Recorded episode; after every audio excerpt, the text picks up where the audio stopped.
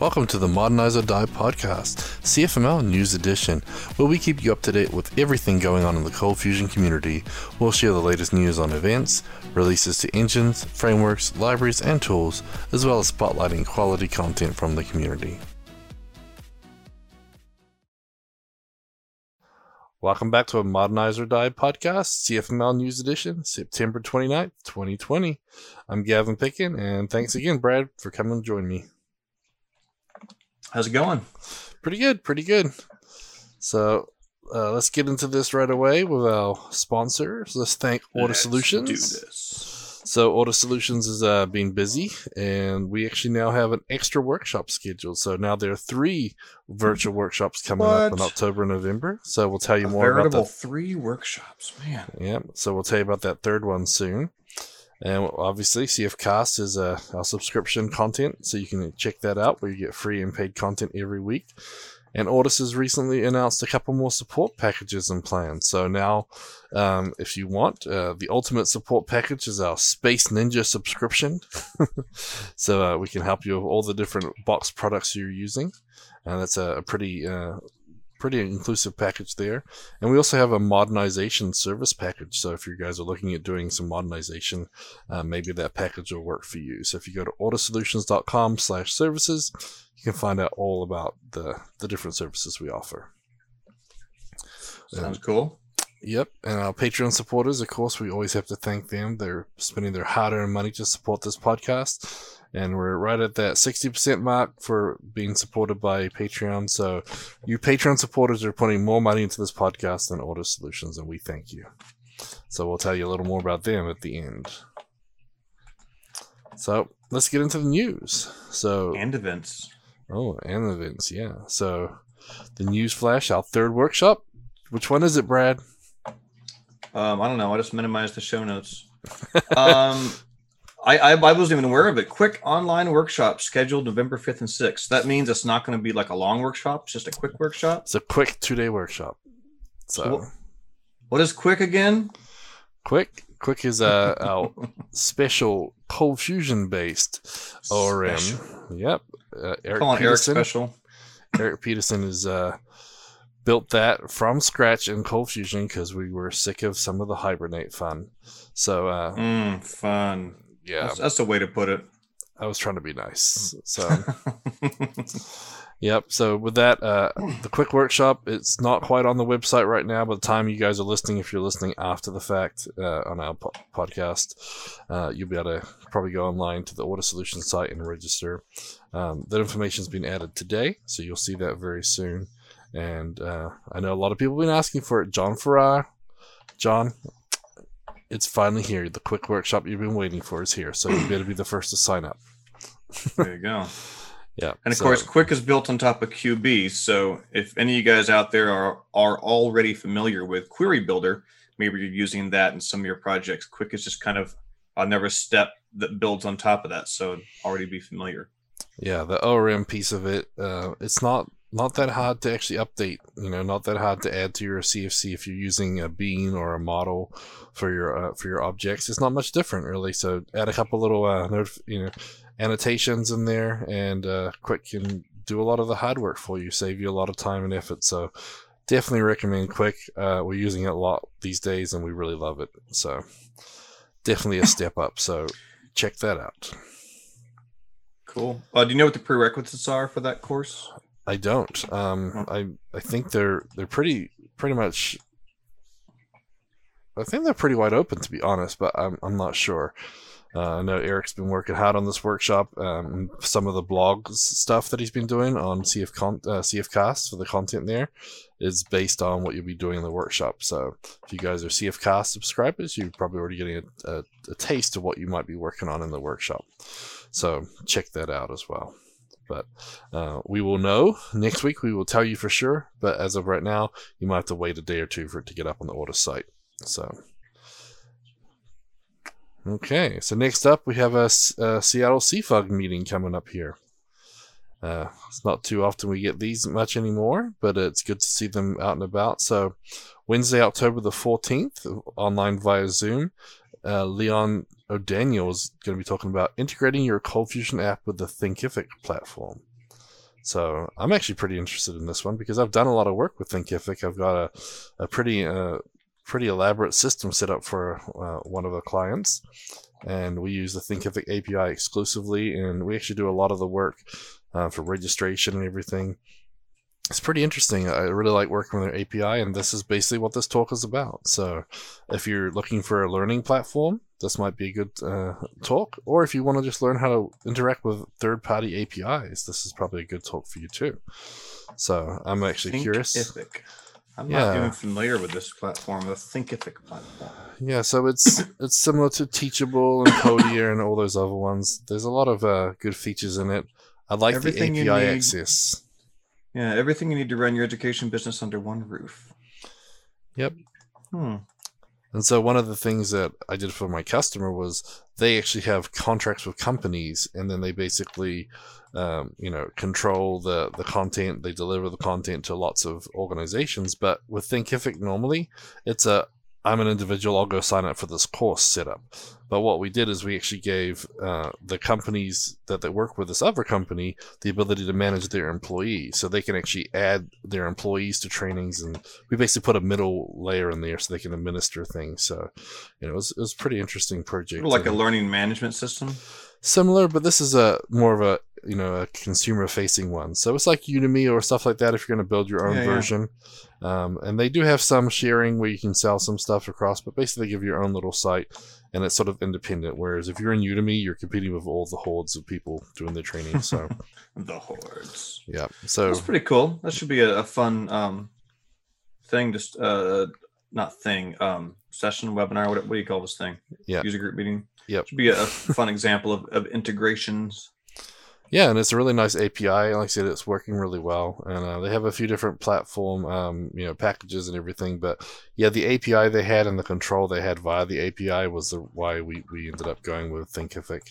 Um, so much much more control, and yeah, you can do a lot with it. So, like I said, I'll be definitely tuning into this one to to see what they've done, and it's kind of interesting. So, good to see some user groups out there, you know, presenting again. So. So go check that out. It's up on meetup.com under the Seattle Dash Cold Fusion Dash user group. Um, we'll have that link here in the show notes. So, okay. So last week we also had uh, an online meetup, Charlie's um, online CF meetup, and that was with Dan Skaggs, and that was one we talked about last week Mhm. about using Docker for local development. So yeah, it looks like Isolation is a good thing. Was the name of it for your local dev environments.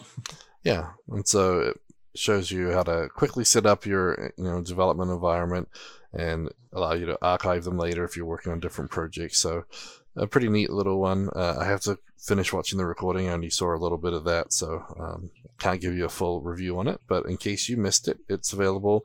It's up on YouTube. Um, Charlie's got a, a playlist with over 270 videos now in there for that uh, online CF meetup, going back a long time. But uh, a lot of great content there.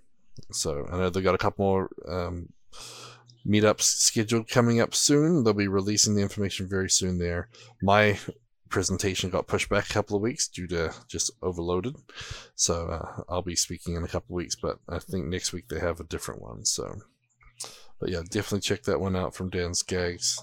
Um, really, really good one, especially if you're trying to get a more streamlined local development process set up.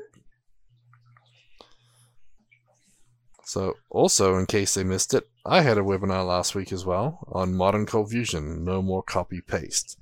And so I did that last Friday, September 25th, and the video is now up on cfcast.com. Uh, it's free for the first month, so if you want to check it out, if you missed it, you can go check that out on CFcast for free. And we had a pretty good session. had quite a few people show up. I think it was one of the most attended ones so far. So I don't know if that just means we're building up steam or maybe that topic really hit home and we got more people there. Maybe it's just a good day of the week. Friday. we always do Fridays. But yeah. So, uh, yeah, I, w- I wasn't even able to make it. I don't know what I was doing, but I had a bunch of stuff on my schedule that day. Um, yeah. that's just good to hear it went well. Yeah, so it was kind of interesting for me too because a lot of the a lot of the examples I used in there, I'd used you know before at different times, and a few things I'm like, I'm not even sure if this still works this way. So it was interesting to to dive into it, and you know, we tried a few different things. And one of the interesting things was I, I went all the way to the point where we do ForgeBox packages, and I can you know compared the the, the time and the cost essentially of using a ForgeBox package versus pointing at the GitHub repo. And so I looked at the different Oh. sizes for something like ColdBox, you know. And obviously, if you're using ForgeBox and you're using Semver ranges and everything else, you have more control. Also having that artifacts cache where we don't have to go and re-download it every single time would you know add up pretty quickly. So had a little information Yeah. in there as well. But you know, we talked about using CF include, CF module, custom tags, all the way through. So it was it was pretty interesting. You know, I try to give the pros and cons of each approach and why you might like something and why you might not. And So, where do people go if they miss that and they want to listen to it?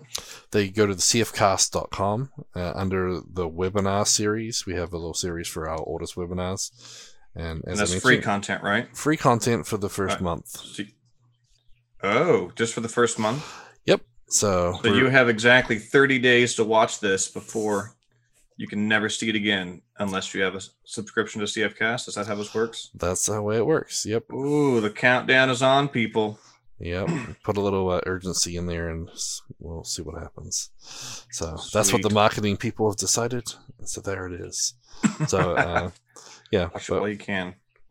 Yep. All right. Mm. Sweet. So also I hear that uh Content Box 5 uh beta is in the development branch. So we and by we I mean Luis. it's like a royal we that really just means Luis has been cooking on Content Box, um, especially with the the recent news of uh Mura changing its its uh, licensing.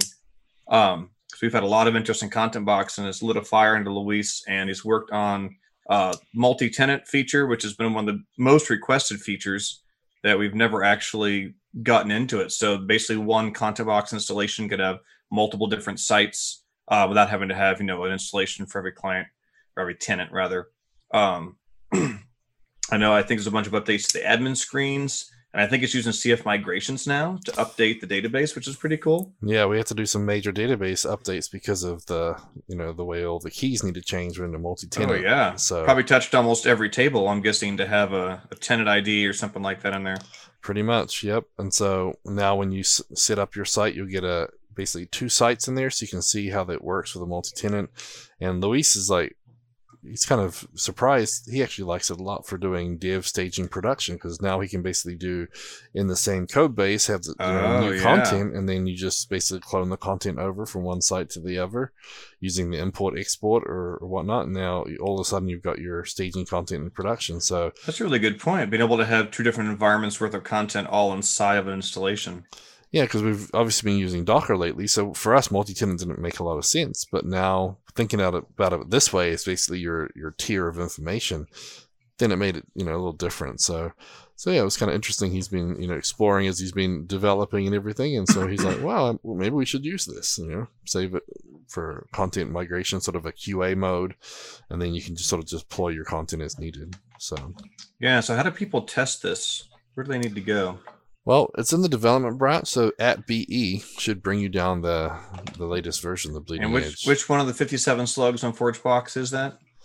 that's a good question because yeah, that's one thing with Content Box. We had to give you multiple slugs because if you wanted to add Content Box just as a module inside of your existing Coldbox site, you could do that. If you wanted to use the the site, you basically the whole site which has Coldbox and Content Box inside of it, you would use the Content Box site. And if you just wanted the installer, there was a Content Box dash installer. So I believe Content Box site is the one you'd want to use hmm. because that gives you the the Coldbox site with Content Box in it all ready to go. All right. So if you just want to like create an empty folder, chuck in Content Box 5, spin it up, play with it, you want to install Content Box site. at I believe at BE. Yep, and that should be right. there. So we're ready for you guys to start testing out the new features, and then obviously we're still working on it. Still got some extra things we're doing, but a lot of the big pieces are, are done there. So we're According excited. to Luis in Slack today, it's cooked. Content Box V5 is cooked. It's done. Yeah. Finalized. Put Yep. it in production.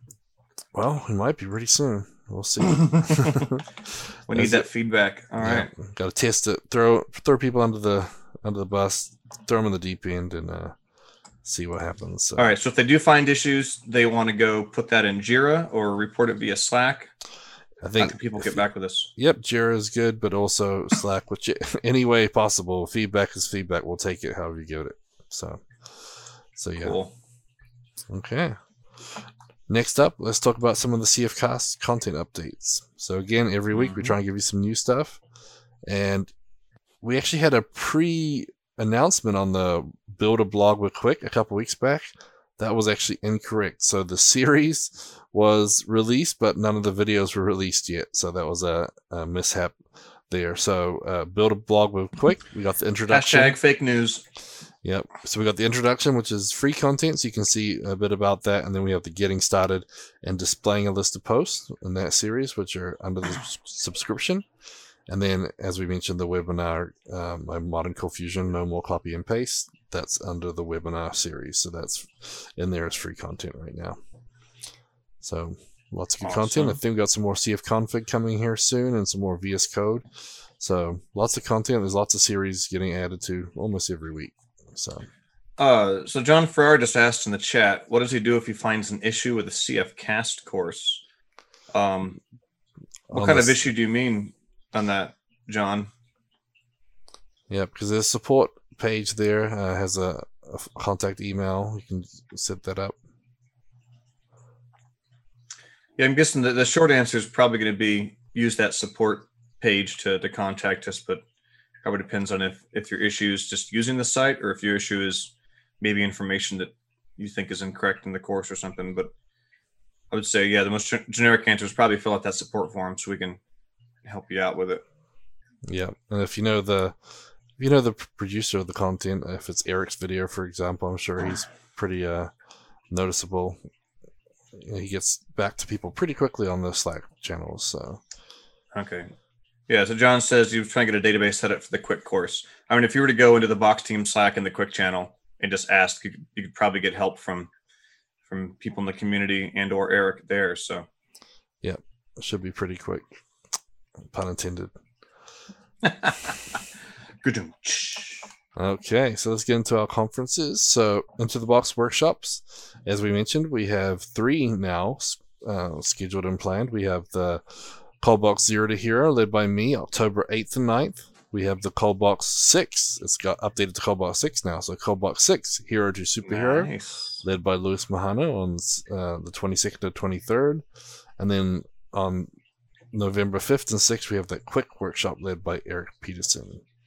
So, So, at, at what point do our, do these workshops stop being into the box workshops and just start becoming random workshops that Ortus has decided to do? Well, that's what I was We- actually wondering myself earlier. We've sort of clearly done all the workshops at this point that I think we advertised for into the box, and now we're quick just like, the last one. okay, n- now we're just kind of like rescheduling stuff because hey, people want it. So is it really an into the box workshop, or is it just hey, or just workshop? yeah, I'm not sure. We can maybe change the thing to conferences and workshops. five five years from now, we're like, you know, the fifty first into the box 2020 workshop. Might be 2021 by then. But yeah, no, that's that's the joke. That's the joke because we'd still be calling it the into the box 2020 workshops. yes, John. There's a quick workshop. You must have been late to the to the. Oh, John, you missed it. Oh, you missed it, man. We No. were we were talking about just yeah, talking about your long awaited workshop. Yep. It's finally here. So if you're not the first person to sign up, we're going to be sad and disappointed, John. It's November If- 5th and 6th. If you're not the first person to sign up, we're actually going to penalize you and charge you extra when you do sign up. So just be aware of that. It'll be the the John Farrar upsell because you didn't sign up fast enough. Yep, and that's going to be uh, posted on the Ortus website in a couple of days. Uh, John, they're working on the content right now. They're adding to Eventbrite, getting the tickets set up, etc. So either today or tomorrow, you'll be able to sign up for that quick workshop on Mar- OrtusSolutions. Marketing team is processing it as we speak. Operators Cool. are standing by. Yep. And if you want the podcast 10 code, we should give you 10% off of all of our workshops there too. There you go. Okay, so tomorrow we have a, a conference, jconf.dev. I didn't say JSConf this time. Good job. But uh, one of the cool things about that we mentioned a long time ago is if you signed up for that conference, they'd actually send you swag. And the cool thing about it is I did sign up for that, and I got some swag. So here's a few items that Show were. it to us. Picker, So- it didn't happen. So I got a little Sentry uh, stress hot dog. I got some uh, Oh, nice. freaking USA socks. My wife loves rainbows, and she's got those already. Uh, we got one of the webcam hiders for all those Zoom meetings that people. is what what is what is freaking USA? Is that an actual company name? Yeah, um, I guess it was made in the freaking USA. That's yeah. Wow. So it's actually Made Freaker, in the freaking USA. Oh Yeah, yeah. but it's called Freaker USA. So I was confused, but they look like pretty cool socks. So that's pretty funny. wife's happy about that. So we got the Couchbase, uh, you know, webinar cover. Uh, we got a little pin, so it's a Mux pin, just API video stuff. Pretty interesting, but it's a actual little pin. It was kind of cool. Uh, I got some headphones too, so that was nice. Always need more headphones. The way the kids go through them. Oh my gosh, I know.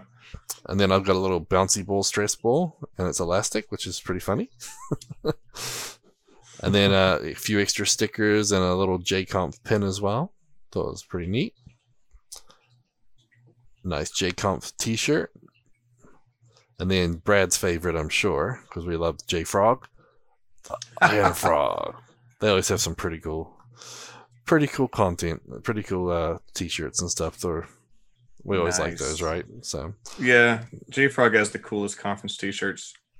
so yeah, I was pretty pretty happy with that. I was thinking, you know, a little teeny envelope or something, but nope, came in a box, a bunch of stuff. So, pretty good for an online conference, I thought. So, anyway, so that conference itself is tomorrow. Uh, jconf.dev. You can sign up. It's free. It's going to be online, um, 9 a.m. to 4 p.m. Central tomorrow. A lot of great content. Uh, we mentioned a lot of Java presenters there, including Venkat, which our little favorite Venkat. So he'll be presenting too. Cool. Next, we also have uh, Adobe CF Summit 2020 coming up soon. So November 17th to 19th is online and free. You can sign up at cfsummit.adobeevents.com. Uh, and they're listing speakers now. There's 12 speakers listed. So, oh, and we have another conference coming up here. Um, I did not know, but Tomcat Conference, so part of ApacheCon, is running today and the next two days from 11 to 4 Central Time, entirely online and free. And that is at ApacheCon. Uh, let's see if I can get the link here. Charlie's posting in the notes here, so we appreciate that, Charlie. Cool. I'm going to add that to the show notes right now. Oh, I'm Brad already already is. the show notes. I'm ahead of you. So very cool. So yeah, so next couple of days, if you guys are um, interested, Tomcat.com. So obviously, Tomcat runs underneath Lucee and uh, Adobe, and that's a big part of uh, Cold Fusion these days. So if you want Okay. to learn a little bit more about it, um, definitely check that one out. So I somehow hadn't heard anything about this. That's pretty cool. there are so many conferences around right now; it's kind of crazy. So is true. I'm yeah, it's hard to keep up with them all. So, but that one's there. So, as we mentioned, the Adobe conference in November. Sign up online for free, and then they don't have any workshops this year that they've announced, but they are doing the online Cold Fusion certification. Uh, the introductory offer for that is four ninety nine. Uh, you can find out more um, on their. They have a blog post about it, also a registration link, which we'll share in the show notes. Mm. Um, so lots of great video content. Take a multiple choice quiz at the end, and if you pass, you get a cool little badge and a certificate from Adobe, and that If you badge don't, follows you'll you. be electrocuted in your chair. So, uh, so mean. Charlie just put another note here in the chat. Charlie Arehart that that uh the TomCon Tomcat Con, which is part of ApacheCon, actually has uh Igal Sapir speaking in it, and he's one of the uh, core developers of Lucee server. Apparently, he's not speaking on Lucee, but he is speaking at the conference. So that's a pretty cool little note about that. That's cool. Did he speak last year at, at that too? Because I remember him having a video where he was talking at a conference. Uh, You know, not that sounds familiar, but I can't quite Place it. remember for sure. Here we go. So he's speaking on reverse proxying with Nginx. Oh, okay. Cool, There cool. So that sounds like a good session for everybody. A lot of people use Nginx these days. Oh, and Charlie has as well. Charlie spoke at uh, Tomcat Con uh, a couple of years ago as well. Man, they'll just let anybody in there, won't they? Not you, Brad. They got standards. yeah, I know.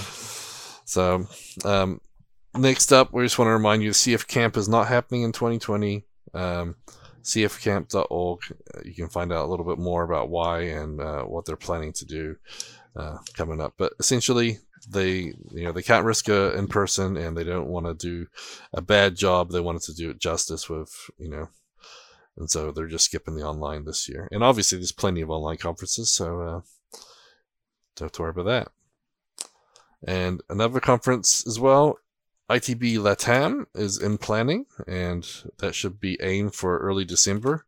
So we'll give you more information for that, and that's going to be you know a Spanish conference. So it should be, I believe, free as well. We'll have to give you a little more information. Yeah, it's going to be virtual. In fact, Luis has already asked me about maybe doing a session for it. I don't think anything's in stone yet. Um, of course, I don't speak enough Spanish to present in Spanish, so if I did it, I would present in English and then have slides all with Spanish subtitles, which had me thinking like I, I usually say a heck of a lot more words than what will fit in a slide. So if I, if I do end up doing a session for the ITB Latam, uh, it'll be interesting to see uh, how well that works out. But I don't know. Jon Clausen did it last year uh, in person. I think they just had Spanish on the screen, so yeah, see how it works. And, and that's the thing too is a lot of a lot of the speakers down there did speak English, but they're just more comfortable in Spanish, you know. And you mean the attendees? Yeah, sorry, but um, yeah, I mean, I would guess probably most people who attended knew some English, but obviously, listening to someone babble in, in, in a language that's not your your first language can be difficult to actually soak in what they're saying for sure. So. Yeah, I think that's cool how they how they kind of you know from my understanding, Luis was saying they even had some kind of like um I don't know if interpreter is the right word, but like people helping like to kind of translate on the fly in case there's anything that didn't come across. Um, so that's kind of cool. Obviously, adds a whole, you know, kind of layer of complexity on top of a conference when you're trying to span a couple languages. But yeah, for sure. Uh, I mean, yeah, we're obviously dedicated to you know South America, Spanish speaking, and we're even looking at creating a series of uh, CF cast content in Spanish. So we're working oh, nice. on that. So we'll be would, multilingual would, soon. Would you re, would you re-record the videos, or would you just do like voiceovers just to change? I think translate what's being said. I think there's they're planning for new videos completely. So oh, okay. But I was thinking like if there weren't sound effects in the video and you could just map out what was said and just like lay a different audio track. But I don't know, maybe that wouldn't work out as well. Yeah, I mean it's possible that they, they may do that too. Obviously, a lot of people it's kind of weird when you see uh, code in other languages. A lot of times some of the things are not you know not english but more most of it is. So it'd be kind of strange to be programming in a different language and using all the function names in english and all the non-function you know all the variables are not. So well, that, that's a good point. If you're showing stuff on your screen um, there's you know browser prompts and things that wouldn't be in the right language I mean, I run into the same thing when I'm working with our El Salvadorian team. I say, yeah, click the close window button. I'm like, oh, yeah, sorry, it's not what it's called on your screen. I don't know what it says, but, you know, that's a good point. So I guess it might make sense to re record it, not only spoken in that language, but using, you know, a browser and a computer that's in that language naturally. Yeah. I mean, obviously, uh, some pre re recording may make sense, but our goal, I think, is to get the content out there in you know original content specifically aimed at at Spanish speaking. And so, that's uh, awesome. because one of Ortus's kind of mission is to be able to, you know, spread CFML love and you know in Central America, Latin America, and stuff through conferences like Into the Box, and being able to make you know content on CFcast available um, in a native language down there, I think would actually be a really cool idea because then we could, you know, they could push that at the conference and people could come and learn about CFML even easier. Yep, and that's the plan. And you know, obviously there's price points and everything to be you know considerate of, and and yeah, just basically just like learning the code. So we may actually have some uh, you know simpler ones. We talked about doing introductory type code things, and obviously things like the Cold Fusion in 100 minutes book. You know, converting that, translating mm-hmm. that. We're all looking at different things like that anyway, sorry we got distracted. Um, Latam America, the ITB Latam is planning uh, early December, but let's get on to blogs, tweets, and videos of the week. So it's been a busy week, but not a lot of content this week. So we got it pretty short and sweet. But um, the first one up we have is from Rex Sheaf. Public beta Cold Fusion next project Stratus. I'm waiting for the blog post to load. There we go. The, the Cold Fusion portal's not loading for me. Where's the portal? So basically, uh, you know, it's here. The public beta is out, and you know they're just reminding you sign up for that. And then these are some of the important things and the amazing highlights, as they put it. The installer size. This is a pretty big one for Cold Fusion because for a long time it's been at one gig plus, right? uh, now mm-hmm. the installer is only 150 megs, and it's just a zip installer, so you can get started very quickly. And they say the startup time is only five seconds now. Is that true, Brad? Is it really only five? I don't know. I haven't timed it. I don't recall it being particularly faster or slower.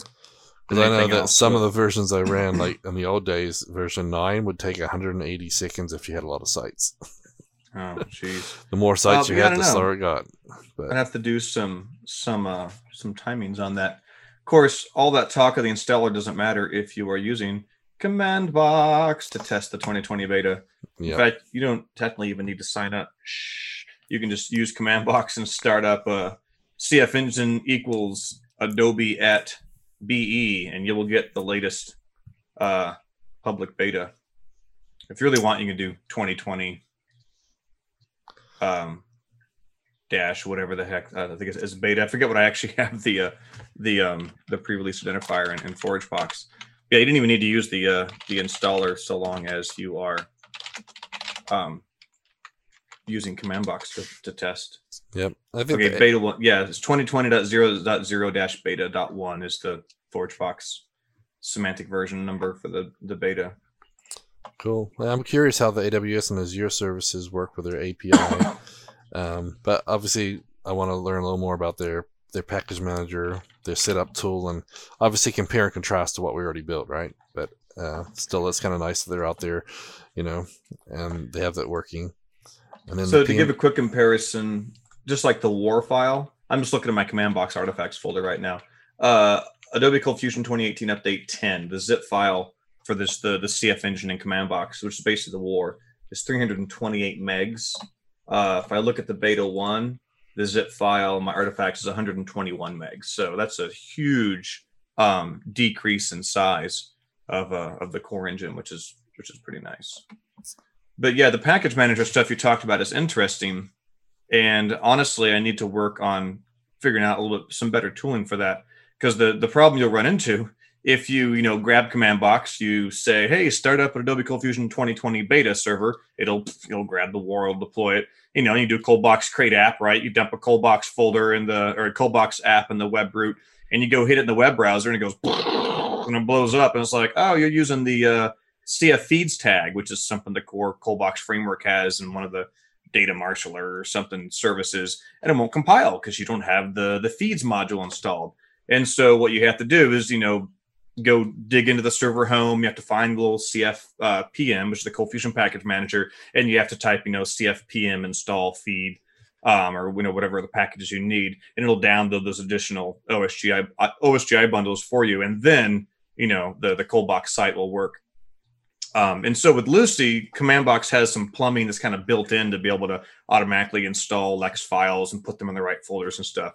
Um, I haven't I haven't had a chance to really dig in and do the same thing for Adobe Cold Fusion. So it's a little bit harder if you're trying to just like completely script, um, you know, an installation that has everything you need. You kind of have to start the command box server, then run the additional, you know, CFPM things to grab the additional modules you need, uh, which works. It all works it's just something I have on my event horizon to figure out how I can make that more, you know, seamless. Um, it's like like with Lucee, you can use the box.json and you can um, declare I need this extension, and then command box just kind of gets that for you as part of server the start of the server. I'd like to be able to do the same level of integration with Adobe Cold Fusion and their stuff, but I need hmm. more free time.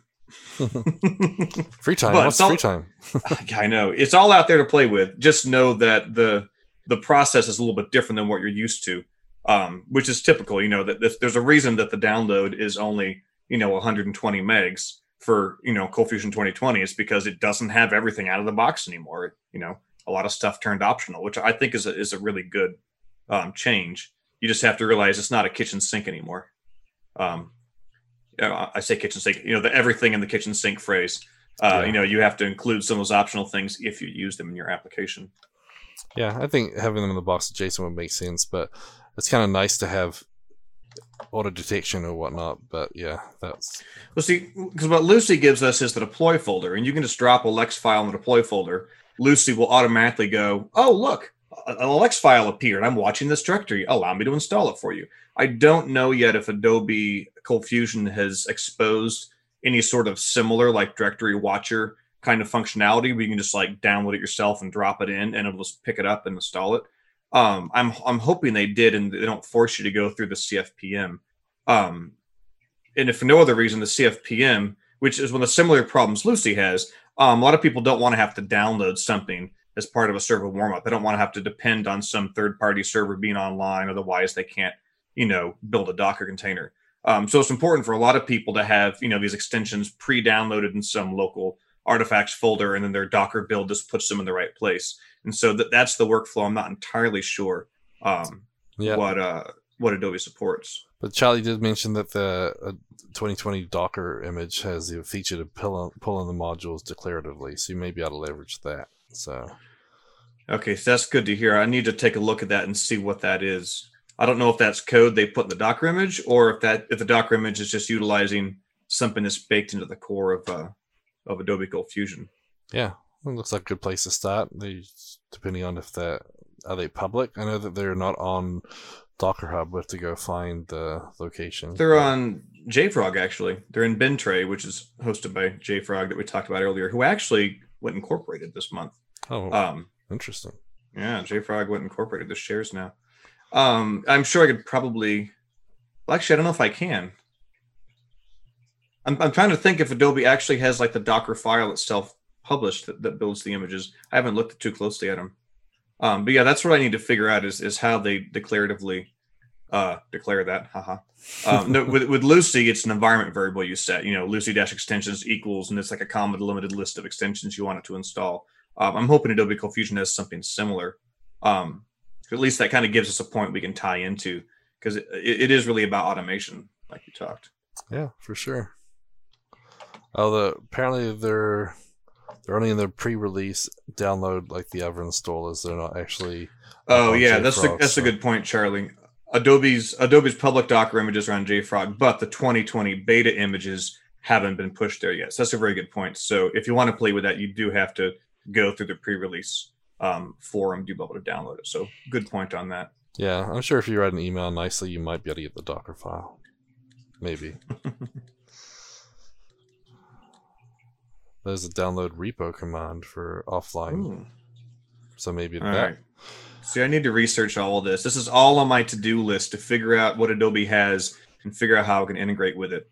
Yeah, we um, also talked about just you know creating a Adobe WAR file that had everything already included, but obviously that would be big and you know so so yeah.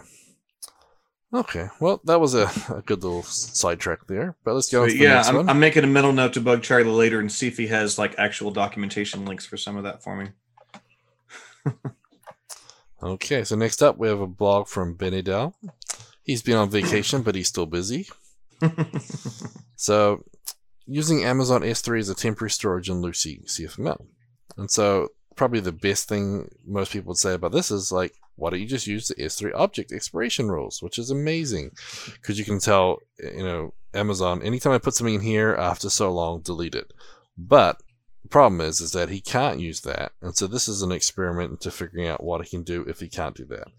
He's basically. Uh, so I saw his tweet on this and I was curious why he can't use it, but I hadn't read the post yet.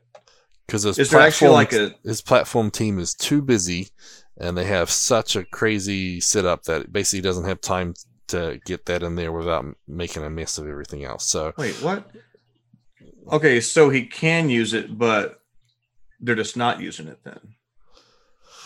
Well, I mean, it would be tricky to do this level of configuration apparently in their current setup and, and whatever because they've got a, a okay. pretty big platform with lots of things going on. So See, I, at first I assumed you meant there was some like technical issue or like a bug in Lucee that you know made it impossible to use the feature. But it sounds like it's just organizational It wouldn't- than anything. yeah, it wouldn't really be easy to use it. So he's looking for another angle. Yep. So All right, that makes sense. Yeah, so it's kind of interesting. And so basically, he was looking at this. Now, funnily enough, George Murphy actually messaged me the other day saying that, did you know that you could write SQL statements in JavaScript against AWS? Yeah, he was sending that to me as well. You can Well, actually it was against query it was the against buckets. it was against JSON files in in AWS, wasn't it? In S3. No, but it was actually giving you back JSON files of responses, but you were actually querying buckets for file lists and stuff. So it's actually a SQL approach to getting data out of AWS for things like what's in your bucket, what's in this folder, etc. So it was really Okay. interesting. And See, I, I read the link that George had sent me, and I saw that they had kind of a SQL syntax on querying from a JSON file, but I just assumed it was JSON files that you had created and stored in S3. But it No. sounds like you can stack that on top of probably some of the like built-in JSON APIs that have just kind of metadata about the buckets, and then Yeah. query on top of that. and so That's that actually even more clever than I had originally realized. yeah, so that was interesting. So in this one here, uh, Ben is basically you know looking at different things with the files and and basically the paths to try and figure out placeholders for things. And so he had to do it the brute force way, which is just pretty neat. Um, like I said, it just makes me appreciate even more how cool the lifecycle events are on AWS S3. Where if you want to make sure something doesn't live longer than a you know a week or two, and like thinking for backups, you know, you can basically upload all your stuff and you can set different expiration dates that they could be, you know, this backup will expire, you know, every week, but these ones will last for a month, so that way, you know, certain backups live longer, etc. Um, but yeah, so this here works. Looks like it's got a pretty good little system here. Um, but yeah, long story short of it, using the S3 life cycles is pretty cool. That is cool. Though it appears that Ben's using his own S3 client. We need to get him adding whatever he's doing to to our actual Ortus S3 SDK. Yes. Interesting. Yeah, because he's got a whole bunch of things in here. Yeah, we will have to have him share it because it. I didn't realize that it was a his own little client that he had made as a wrapper and using Yeah, different well- files. Part of what This- he's doing is Lucee specific and wouldn't work on Adobe.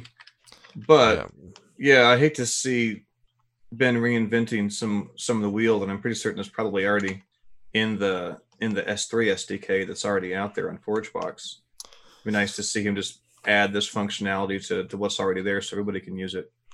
yeah, and then that's the thing too with the AWS. You can do stuff with the the REST API, or you could use the you know the Java tool as well. Uh, there's the Java SDK, which is huge.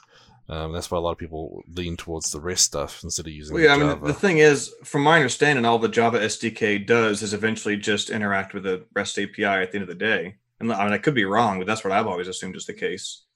The the S3 SDK that we use with Ortus, um, I think I don't even think we originally wrote it. I think we copied it from somewhere to begin with, and then built on top of it.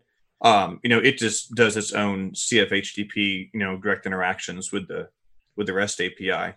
Um, you know, the, the tricky part was just getting all the signing and stuff working right but Yeah. it is it's very lightweight and doesn't require anything um you know special to be i don't think it has any jars it requires i think it's just a complete standalone cfml implementation so Yeah. It's pretty interesting. And James Moberg says uses a third party S3 tool too called S3 Express. I used to use S3 CMD. The AWS CLI is pretty neat too. If you want to drop down, there's a lot of uh, interesting things. Yeah, i Um, don't think it's incredibly full featured but there is also a command for command box i believe that does some basic um s3 manipulations Yeah. which is kind of cool Yep. And then Charlie said that with CF 2020's use of S3, um, it has all sorts of uh, things that try and make that easier too. So a lot of options out there for you for sure. Um, but interesting approach, you know, they say using basically naming all the files a certain way and be able to pass that and folderize them, etc. A lot of things are just building a system and yeah, I really like the way S3 is, you know, tried to build life cycles and they got Lambda support for things and makes your life a lot easier. But Hmm.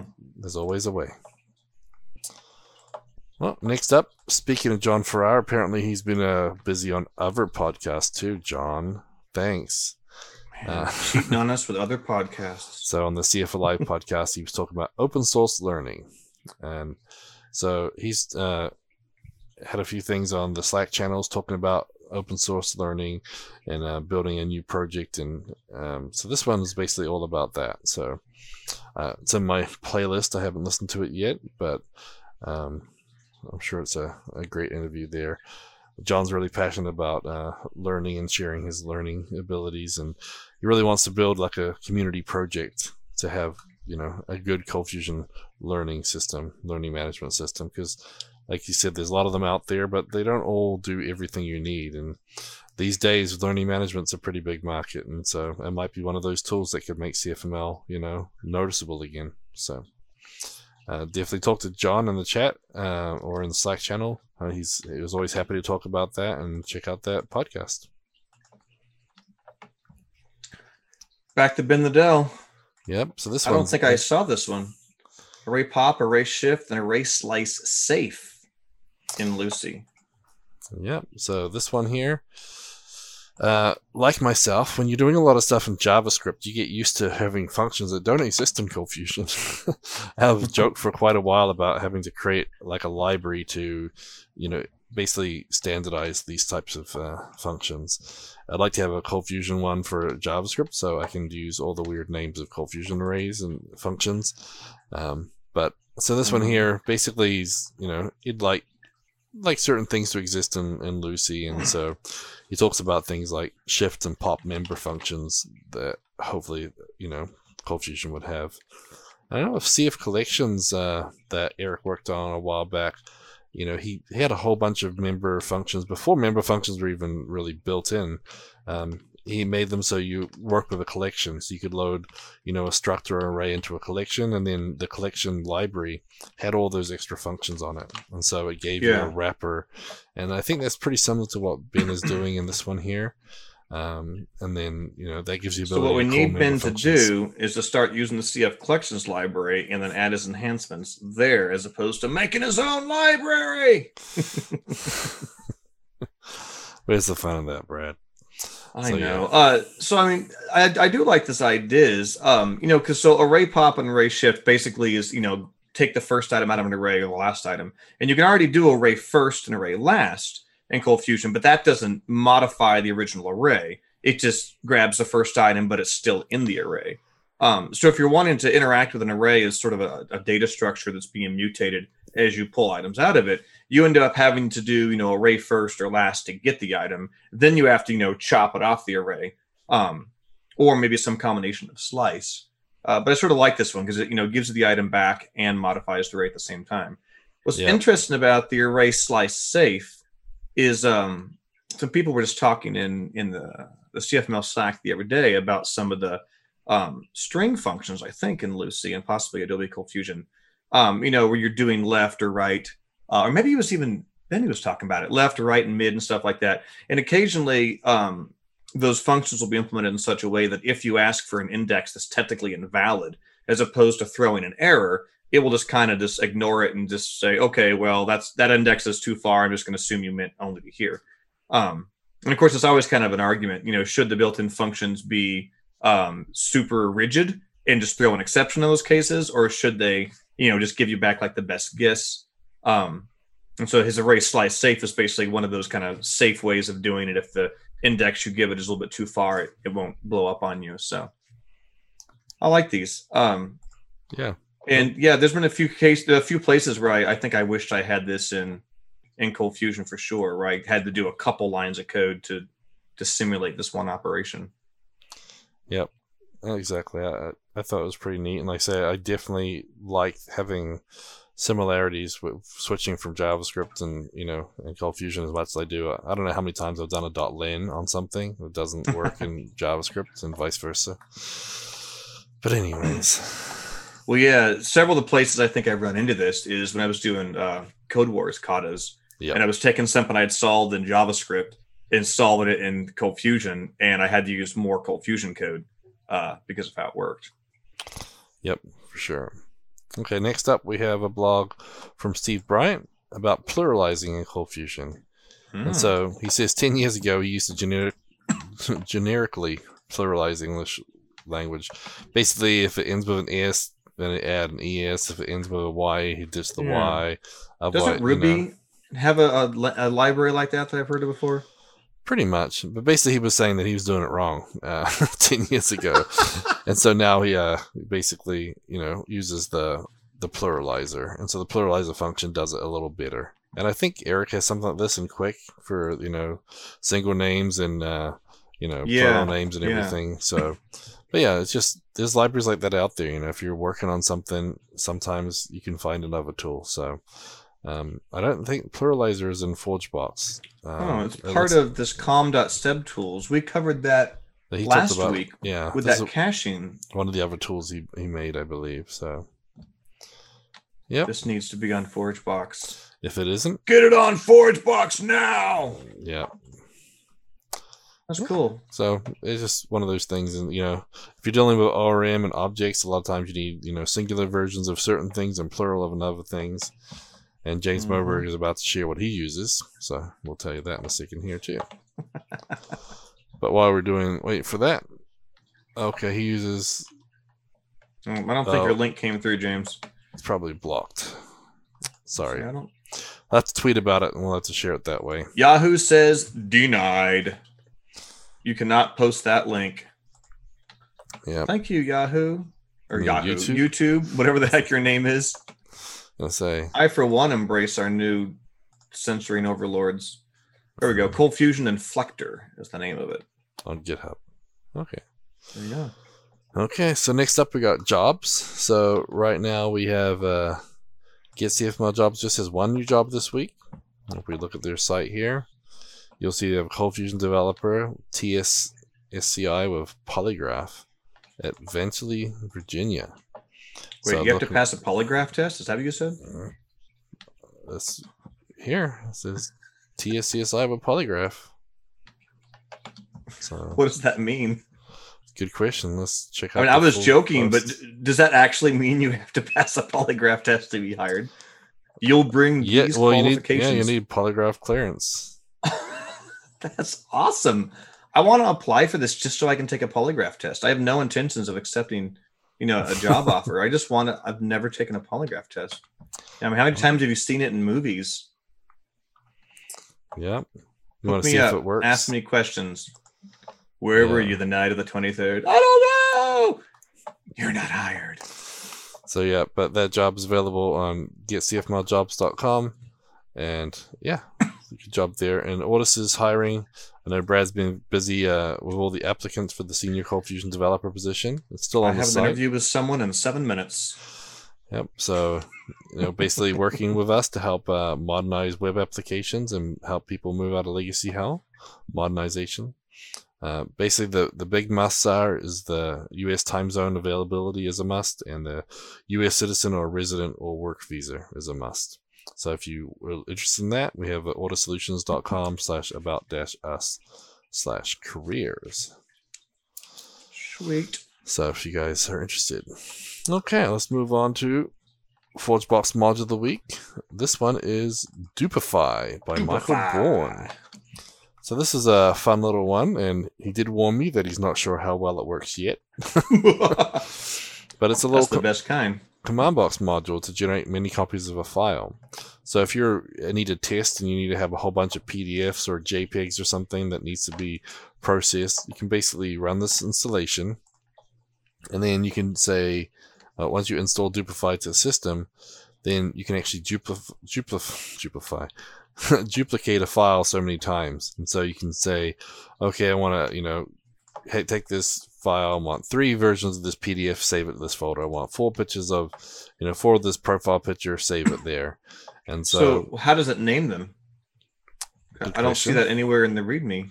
uh, I don't Maybe know. just appends a number on the end of it. yeah. i I'm mean, yeah, sure. like I could have actually used this in the past when you know I want to like just put a thousand test files, you know, into a, into a folder, and I have to you know, write a quick little task runner with a loop and a file write kind of nonsense. This, this would be kind of cool. Yep. And so it just I'm guessing you have to provide it with like one file for it to copy. It can't just create a JPEG all on its own. Yeah, so here's Dupify 300 of this file, and then it does it in the same folder unless you give it the folder that you want to spit it out to. Okay, so you give it kind of the the base file, and then it takes it and So cranks it out. Yep. Nice. nice little command box module for that, you know, so you can prep something and yeah, looping over a file or so many times. Pretty interesting. So Now, Again- does it have a command that goes back and deletes them all for you when it's done? that would be interesting, wouldn't it? Obviously, it's command box. I was wondering if you could throw that into uh, actually like a ColdBox module. Then your test suite, your test harness could actually generate them, do something with them, and then delete them when it's done. Oh yeah, just like kind of like a service layer. Yeah, a little cleanup inside your test because that that is a command box command, but pretty Yeah. cool. And again, obviously, he was writing some tests, needed to loop through something for for his test to to be valid. So that's what he built, and he shared it with everybody. Alright. So cool. Thank you. Next up, we have a VS Code hint tip trick of the week. This one is pretty. I'll say that much. So those of you who are listening, sorry, but you don't get to see how pretty this is.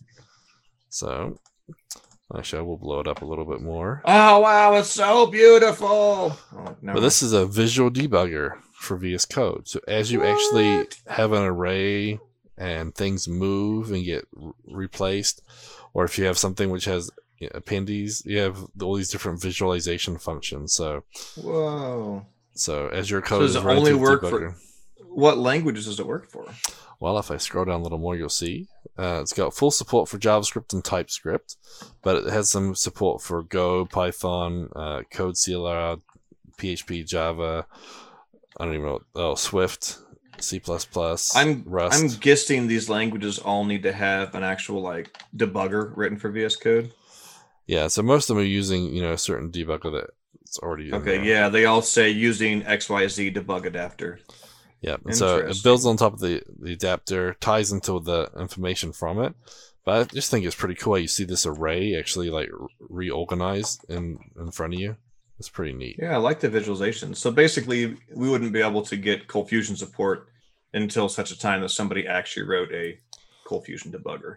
Yeah, but with all the times we do stuff in uh, JavaScript, this might be useful for that too. So there's a little playground you can go look at and see all the different visualizations, and then yeah, basically inside the debugger, you just choose the virtual the visualization you want, and away you go. It's got like little graphs and charts and you know all sorts of cool stuff. So pretty neat. So if you're debugging something, maybe visualizing will help. So thought that was pretty like it. cool. And yeah, Scott Steinbeck uh, submitted that one, so thank you, Scott. Let's finish this thing up. I have to interview someone in two minutes. Okay, so I'll read it real quick. But uh, thank you to all our Patreon supporters. Uh, if you want to support us on Patreon, you go to patreon.com slash Ortus Solutions. And the money goes to first supporting our podcast, but then also will support things like Command Box, Forge Box, Cold Box, Content Box, Test Box, and all the other box products out there. Okay, so thank you.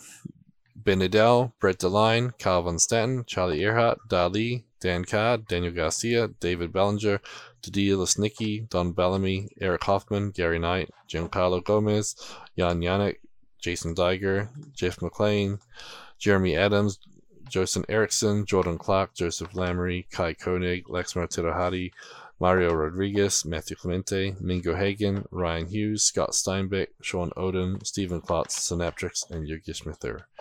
All of these are listed on our ortussolutions.com slash about dash us slash sponsors and more information about how you can support us too. And we thank each and every one of you for making this possible because without it, uh, yeah, it would be a hard thing to do. So thank you, everybody. And Brad can go do his interview now, and we'll see you guys next week. All right, peace out, everybody. Have a good one. Bye.